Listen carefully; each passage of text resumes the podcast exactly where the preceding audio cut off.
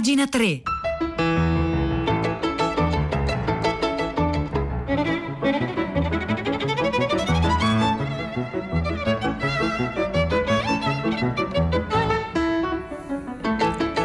Buongiorno, un saluto da Nicola La Gioia, benvenuti a pagina 3, la cultura nei quotidiani, nelle riviste e nel web, 9 1 minuto 44 secondi di venerdì 23 luglio. Noi oggi cominciamo parlando del, del significato, però nell'era classica che è molto diverso, della parola vacanza, della parola viaggio durante le vacanze. In realtà a scriverlo è, è un pezzo appunto sulla, eh, sulla stampa, è Laura Pepe che è appunto esperta di mondo, di mondo greco, che eh, appunto fa una lezione, le lezioni di storia, la terza, che si tengono all'auditorium e che la stampa appunto riproduce. Allora, fare vacanza. Fare vacanza per la maggior parte di noi è, o forse dovremmo dire era, o forse potremmo dire riprenderà, sta riprendendo a essere forse sinonimo di viaggiare. Un'idea questa di cui forse possiamo eh, rinvenire magari qualche traccia nel mondo classico nelle abitudini dei nostri antichi romani, eh, però insomma, quelle appartenenti a una certa classe sociale perché erano in pochi a potersi permettere di oziare, per quanto l'ozium antico abbia un significato molto diverso rispetto insomma, alla nostra accezione. Però, andando ancora più indietro nel tempo, l'idea che il tempo libero potesse essere allietato dai viaggi o che viaggiare fosse un'occupazione piacevole, era invece del tutto sconosciuta ai greci. Scrive Laura Pepe sulla stampa in questa lezione di storia, la terza che appunto si terrà eh, all'auditorium. In effetti, ecco, la ragione di spostamento più frequente per i popoli antichi, per i greci all'epoca, erano le campagne militari, ma per quanto fossero educati sin da ragazzini a combattere e a morire, ovviamente i greci non, non dovevano certo divertirsi a fare la guerra. Un po' più allettanti, ecco il concetto di viaggio nell'antichità,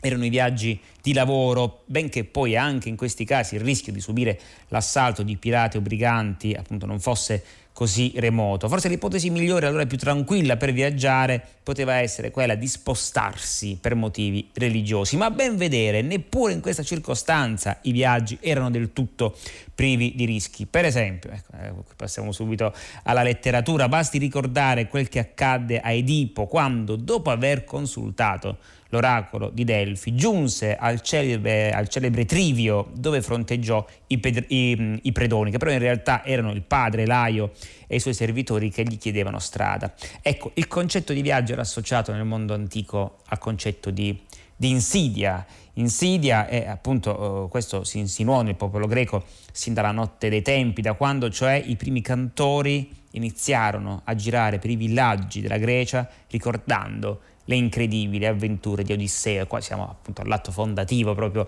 della letteratura occidentale. Come sarebbe stato bello, ecco, se, se io potessi esprimere un, un desiderio, no? in quale epoca saresti voluto vivere ehm, a contatto no, con la letteratura, con un desiderio letterario, era quello, cioè quello eh, dei rapsodi, dei cantori che cantavano appunto l'Iliade eh, e l'Odissea prima che qualcuno andasse a codificarli no, attraverso il, il linguaggio stri- eh, scritto, no? fino a prima della codificazione era appunto un racconto in perenne movimento, in perenne eh, cambiamento, ma al di là appunto dei viaggi eh, del tempo, nel tempo che non si potranno fare. Tornando alle lezioni di storia eh, di Laura Pepe che, che, che leggiamo appunto sulla, eh, sulla, stampa, appunto il viaggio associato all'insidia di Odisseo, l'inquietante Odissea decennale che da Troia, dopo la distruzione della città, riportò l'eroe nella petrosa Itaca, però appunto ci vollero degli anni. Non appena si allontana dalla via maestra, Odisseo viene di continuo minacciato dall'incubo di non poter tornare a casa. I pericoli sono ovunque tra i lotofagi, mangiatori di loto, la pianta che fa dimenticare, tra le altre cose, il ritorno, fra i giganteschi ciclopi che non conoscono le leggi né i doveri dell'ospitalità né eh, i, i, lestrigoni, che sono degli antropofagi, eh, e ancora, eh, pensate all'isola di Circe che trasforma gli uomini in porci, oppure la terra di Calipso o Gigia, dove Odisseo, persi tutti i compagni, rimane per sette lunghissimi anni allettato, e qui appunto il desiderio, in questo caso allontana dal, mm, eh, dalla, eh, dal ritorno, dall'idea di ritorno a casa, allettato da che cosa? Odisseo al cospetto di Calipso, dalla promessa dell'immortalità e dell'eterna giovinezza. tra l'altro anche sul, sul, dove in realtà si trovavano questi luoghi, gli studiosi si sono, si sono sbizzarriti, sono, eh, cioè si sono fatte le ipotesi più, più bizzarre. Qualcuno saggiamente affermò che le tappe del viaggio di Odisseo avrebbero potuto essere identificate solo quando si fosse scoperto eh, il cuaiolo che aveva cucito l'otre dei venti di Eolo e quindi mai. Eh, altri, ben più numerosi, tentarono invece davvero di dimostrare che Omero avesse raccontato, pur con qualche licenza poetica, di luoghi reali. Per esempio, eh, Samuel Butler, sul finire del 1800, sostenne che il teatro dell'Odissea fosse la eh, la Sicilia, qualcuno invece al contrario eh, andava nei mari del, andava, eh, la ipotizzava nei mari eh, del nord, so, più, ipotesi più o meno fantasiose. L'Odissea in realtà ci dice una cosa importantissima di ciò che per i greci significava appunto viaggiare, e cioè che era bene esplorare, perché significava anche in qualche modo conoscersi, come forse non era possibile fare in casa propria. L'importante però era tornare a casa, eh, era il, il, il, il, ritorno, appunto, eh, Ulisse eh, Odisseo aveva appunto provato nostalgia, desiderio doloroso per il ritorno, quando l'obiettivo soprattutto sembrava lontano e, e irraggiungibile. E insomma, il, su, su, su, come sono cambiate, su come è cambiata nei secoli, nei millenni l'idea eh, del viaggio, insomma, è un, è un tema eh, affascinante, un tema che è stato rimesso completamente in, in discussione in questo anno e mezzo eh, di coronavirus e questa sarà, un, sarà un'estate eh, interessante dove appunto con cautela, con qualche paura e soprattutto con qualche incubo burocratico, perché molte cose non sono ancora chiare o se lo sono sono comunque abbastanza complicate, riprenderemo, alcuni di noi riprenderanno a viaggiare. Intanto questo pezzo di Laura Pepe che ci riporta ai tempi, all'età classica, al concetto di viaggio nell'età classica, lo trovate oggi sulla stampa.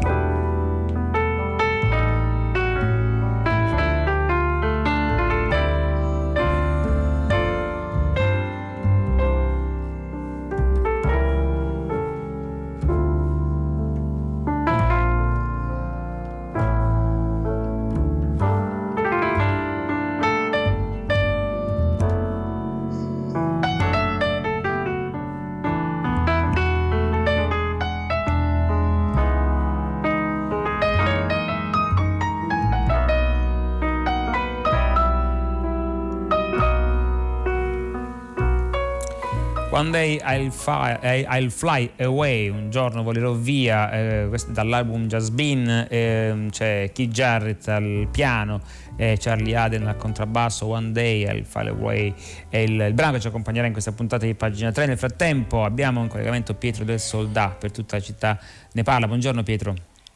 Ciao Nicola, buongiorno a te, le ascoltatrici e agli ascoltatori di pagina 3. C'è forse un aspetto che non abbiamo ancora adeguatamente affrontato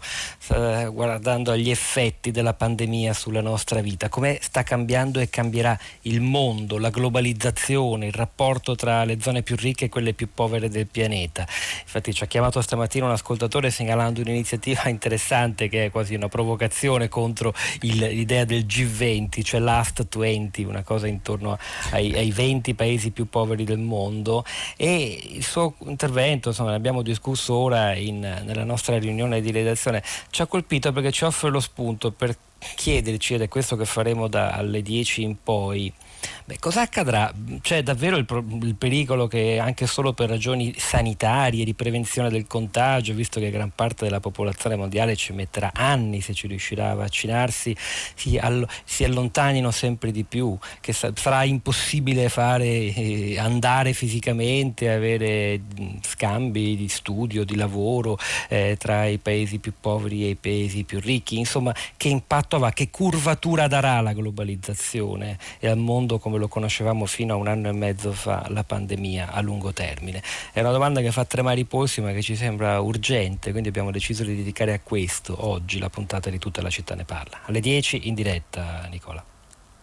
Grazie, grazie a Pietro del Soldato 335 5634 296. Nel frattempo sul, um, sul libraio.it, quindi andiamo online, abbiamo cominciato appunto sulla stampa, l'auditorium di cui parlavo prima, dove si tengono le lezioni di storia di La Terza e quello è il Parco della Musica di, di Roma, non l'avevo specificato. E, e, ehm, si parla invece di book club sul, sul libraio che sono spuntati insomma in, in numero davvero numeroso eh, in, ehm, in, questi, in questi anni, in molti casi chiama leggere ama condividere. E qui c'è una guida, c'è una guida ai book club italiani, eh, molti dei quali online sul libraio. Eh, in molti casi dicevo chi ama leggere ama anche condividere le proprie letture, ecco perché si diffondono i gruppi di lettura, spazi dove lettrici e lettori possono confrontarsi, scambiarsi pareri sui libri, a promuoverli ci sono librerie, biblioteche, scuole, associazioni e appunto negli ultimi anni anche i book influencer. In questo speciale, cioè nello speciale del libraio, eh, che si concerta, si, si, con, si concentra scusate, sui book club eh, virtuali trovano spazio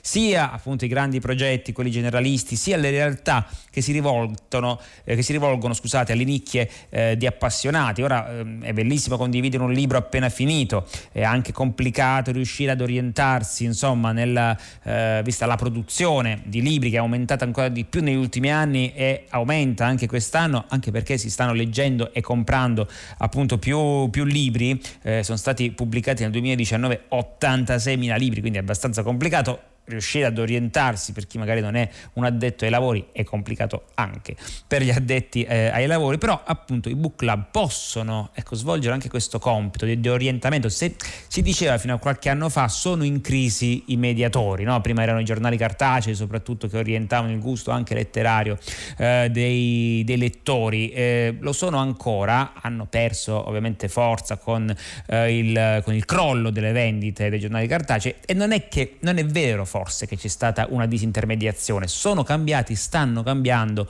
i mediatori o forse ai mediatori classici ce ne sono aggiu- se ne sono aggiunti, se ne stanno aggiungendo dei nuovi che funzionano secondo una lingua, secondo delle dinamiche eh, diverse. Quindi è molto interessante eh, questo, questo, fenomeno, per esempio dei gruppi di lettura anche di quelli online e il libraio.it ne fa appunto un elenco ed è una piccola ma insomma, anche abbastanza eh, preziosa per chi voglia orientarsi in questo mondo guida ai gruppi di lettura italiani su libraio.it.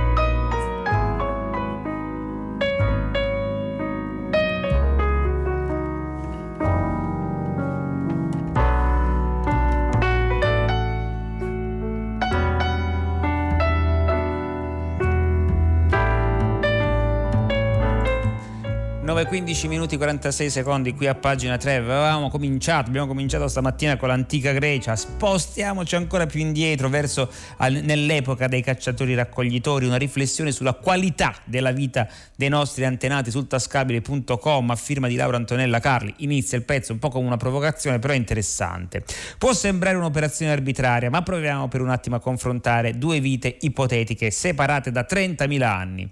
Pensiamo all'operaia di una fabbrica cinese it. Oggi alle 7 del mattino esce di casa, prende mezzi pubblici sovraffollati, percorre strade inquinate per arrivare alla sua azienda, lavora a una macchina per 10 ore facendo sempre la stessa cosa, verso le 7 di sera torna a casa, cucina, lava i piatti, fa il bucato, il giorno dopo l'attende una giornata identica alla precedente. Adesso salto indietro di 30.000 anni, immaginiamo in quello stesso territorio una cacciatrice, raccoglitrice di 30.000 anni fa, alle 8 del mattino si unisce ai suoi compagni e insieme lasciano l'accampamento, girò girovagano per i boschi e i prati, raccolgono funghi, acchiappano rane, scavano per estirpare qualche buona radice, in caso di pericolo si danno alla fuga per scappare, per fuggire dalle tigri. Alle due del pomeriggio sono di nuovo nell'accampamento, mangiano, hanno ancora tutto il tempo per stare insieme, giocare con i bambini oppure semplicemente riposarsi, persino oziare. Ecco, può sembrare un ritratto ingeneroso nel primo caso e idealizzato nel secondo, e in parte è così perché si tratta comunque di quadri ipotetici, eppure il confronto è molto meno capzioso di quello che può sembrare, come spiega un antropologo. Marshall ehm, Salinis, Salins, scusate, scomparso lo scorso 5 eh, aprile eh, in un suo storico saggio L'economia dell'età della pietra, pubblicato per la prima volta nel 1972. Questo libro appunto diventò eh, molto velocemente un, un, classico, un classico dell'antropologia, mettendo in crisi l'assunto che fino a quel momento guidava tutto ciò che, pens- che, che presumevamo di sapere sulle società primitive, cioè che la loro vita fosse una dura e continua lotta per la sopravvivenza. Secondo appunto questo antropologo, le cosiddette economie di sussistenza alimentavano un'esistenza molto più sana sana e appagante di quella di tanti contadini, operai e impiegati che hanno popolato il mondo nei secoli successivi. Certo c'era una mortalità infantile elevatissima, ma superato appunto quel pericolo si arrivava a 60 anni e non di rado, anche dice, agli, agli 80 anni i cacciatori, appunto raccoglitori, quindi stiamo parlando dell'età precedente alla, diciamo così, alla, alla scoperta eh, del, dell'agricoltura. In realtà anche Yuval Noah Harari è di questa opinione nel suo Sapiens, da animali a dei, parla a lungo degli uomini che popolavano il mondo alla vigilia della rivoluzione agricola e il ritratto che ne offre è in linea con la visione eh, di Salins, e cioè uno stato di relativa abbondanza, ovviamente non dobbiamo immaginare l'abbondanza, cioè il concetto che abbiamo noi oggi di abbondanza, caratterizzato da una limitata attività lavorativa. Questa è la cosa interessante, cioè in, eh, la, lavoravano di meno, ritmi lenti e apporto dietetico di tutto rispetto. Eh, andavano a caccia ehm, anche di conoscenze, scrive Yuval Noah Harari, per sopravvivere avevano bisogno di una mappa mentale piuttosto dettagliata del loro territorio, dovevano conoscere i modelli di crescita delle varie piante, le abitudini di ciascun animale, le qualità nutritive di vari cibi. Collettivamente, eh, appunto, gli umani sanno molto di più oggi di quanto sapessero i membri di un antico gruppo di sapiens, scrive Harari, ma a livello individuale gli antichi cacciatori raccoglitori sono stati i più abili e intelligenti di tutti i tempi, perché dovevano tener conto in qualunque momento della loro vita di una, eh, un numero di variabili, dovevano avere un numero di conoscenze necessarie alla sopravvivenza di cui noi non abbiamo più appunto ehm, bisogno. Ehm, ancora poi c'è una, una, cosa molto interessante sul, mm, sul eh, su come funziona il progresso umano, cioè se vengono prima le necessità della sopravvivenza, diciamo così, o quelle anche estetiche. Questo è molto interessante. Nel 93, nell'attuale Turchia sudorientale, una spedizione archeologica scopre il sito archeologico um, del um, Gobekli Tepe, che è, appunto, si è sviluppato addirittura 11.600 anni fa. Il tutto è stato realizzato da cacciatori raccoglitori. Ora, se da un lato le giornate a trasportare lastre di pietra eh, indeboliscono il nostro ritratto radioso della vita del cacciatore e raccoglitore, dall'altra però testimoniano quanto fosse già complesso il suo universo immaginativo. E questo complesso decorato appunto ci dice che persone che non si preoccupavano di avere un riparo stabile sentivano l'esigenza di riunirsi in un posto bellissimo. E ancora eh, il, questo tempio avrebbe un legame con l'origine della domesticazione del farro. Perché è importante questo? perché l'ipotesi è che fu proprio per sfamare la grande quantità di gente che stava costruendo il tempio, che si passò appunto alla coltivazione del ferro selvatico. E questo cosa significa? Significa che in quel caso vennero prima le esigenze e necessità di stampo culturale e soltanto in seguito quelle legate al sostentamento alimentare di quella stessa società. E questo insomma rivoluziona molte delle nostre credenze. Comunque il pezzo è molto eh, interessante soprattutto perché eh, ci, dà, eh, ci fa venire il desiderio di leggere questi libri, ci cita anche eh, un classico proprio ferro acciaio e malattie di Jared Diamond, che pure è un altro libro che negli ultimi anni, seppure scritto molto tempo fa, quindi decenni fa, insomma, è, è sempre più letto perché evidentemente ci aveva visto eh, giusto per avere una, una, mappa di tutto ciò, soprattutto di libri consigliati sull'argomento, c'è appunto questo pezzo a firma di Laura Antonella Carli pubblicato sul tascabile.com.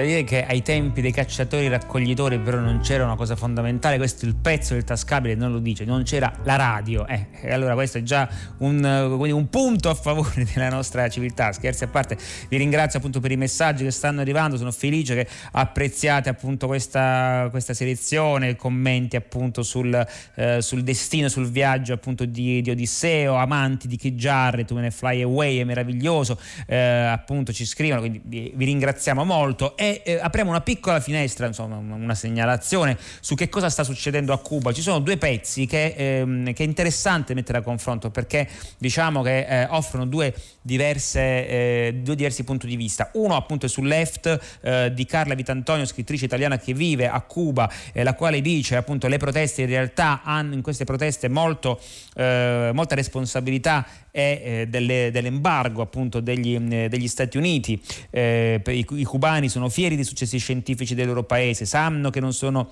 eh, che, che sono ancora più rilevanti perché ottenuti sotto embargo in un modo eh, in un mondo scusate, in cui quasi tutti i brevetti hanno componenti provenienti dagli Stati Uniti e quindi proibiti a Cuba, hanno fiducia appunto nel vaccino cubano e infatti una delle richieste delle manifestazioni di questi giorni è proprio questa, che si velocizzi la campagna vaccinale, tuttavia vivere a Cuba è diventato estremamente difficile negli ultimi anni, l'inasprimento dell'embargo rende impossibile il reperimento di beni praticamente di ogni tipo e quindi insomma fondamentalmente sarebbe stato innescato, eh, secondo Carla Vitantonio, eh, sull'EFT dall'embargo embargo, eh, la, la, la protesta, le proteste che ci sono eh, appunto a Cuba. Una eh, opinione diversa invece è quella di Carlos Manuel Alvarez, scrittore appunto cubano pubblicato in Italia eh, da Sur, che dice no, è appunto il governo cubano che ha, sì certo eh, l'embargo ha una sua importanza, ma eh, sono le scorrettezze e l'antidemocraticità diciamo del, del, del governo cubano ad aver acceso più di una volta la miccia. L'11 luglio migliaia di manifestanti, scrive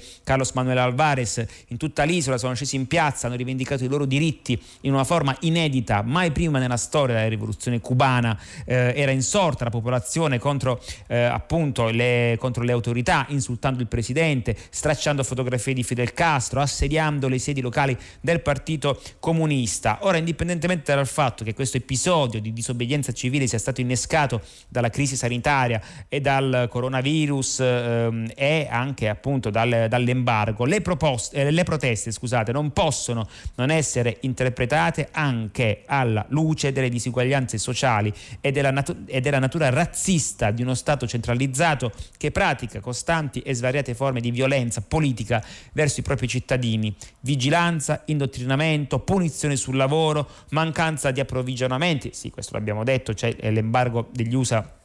che eh, sicuramente le innesca, però anche arresti arbitrari, anche minacce esplicite o velate, anche capitalizzazione della paura, anche interrogatori, anche carcere, anche appunto un atteggiamento nei confronti eh, della, della, comunità LGBT eh, assolutamente eh, discutibili. Ora appunto dietro la protesta, forse questo è un, un aspetto abbastanza interessante, si c'era anche il linguaggio dei simboli, scrive Alvarez sul Corriere della Sera, Cuba porta il peso dello stigma di vivere intrappolata nel sogno degli altri, cioè di molti occidentali. Se abbiamo imparato l'arte della protesta, adesso bisogna imparare anche l'esercizio della traduzione linguistica e simbolica della protesta. Quindi due pezzi eh, con due punti di vista, eh, anche due posizioni diverse. Carla Vitantonio appunto su, eh, sul left e Carlos Manuel Alvarez sul Corriere della Sera online, corriere.it.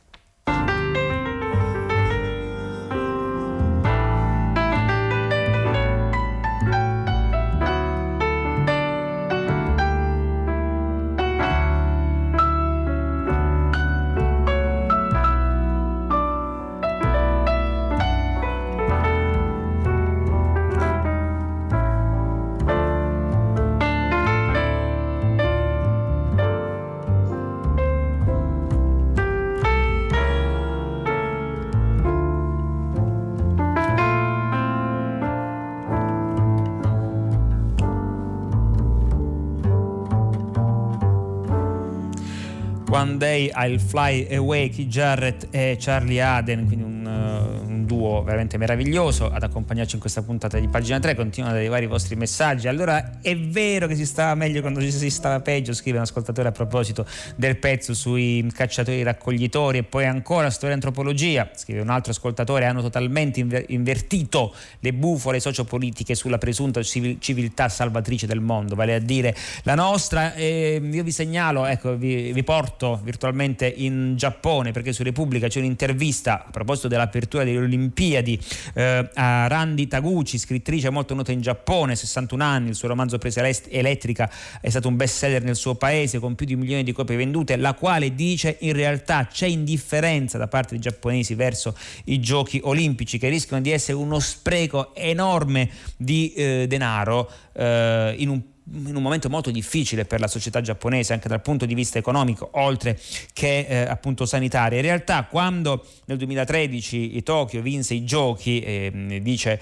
a Repubblica eh, Taguchi, la generazione di mio padre, cioè di suo padre, era contenta perché si ricordava l'edizione del 64, le prime Olimpiadi in Asia che aiutarono a costruire una nuova immagine del Giappone, quindi i vecchi volevano le Olimpiadi, i giovani erano molto, eh, quelli appunto meno anziani, erano molto più tiepidi e questa, questa differenza generazionale non, ehm, non, è mai, eh, non, è mai, venuta meno. I, racco- I, ragazzi di oggi in Giappone sono indifferenti ai giochi, si sentono in crisi, lo scoppio della bolla economica ha tolto a molti eh, delle certezze che credevano eh, di avere. E in realtà io continuo eh, lo sport preferisco praticarlo senza neanche troppo diciamo agonismo e voglia di, prive- eh, di primeggiare anziché vederlo in, in, televisione visto che li potremmo vedere soltanto in, te- in televisione e poi c'è il doping e poi ci sono i soldi soprattutto che ci vogliono per diventare un campione e il fatto che i figli delle famiglie poco abbienti non ci potranno mai arrivare. Ecco, lo sport deve garantire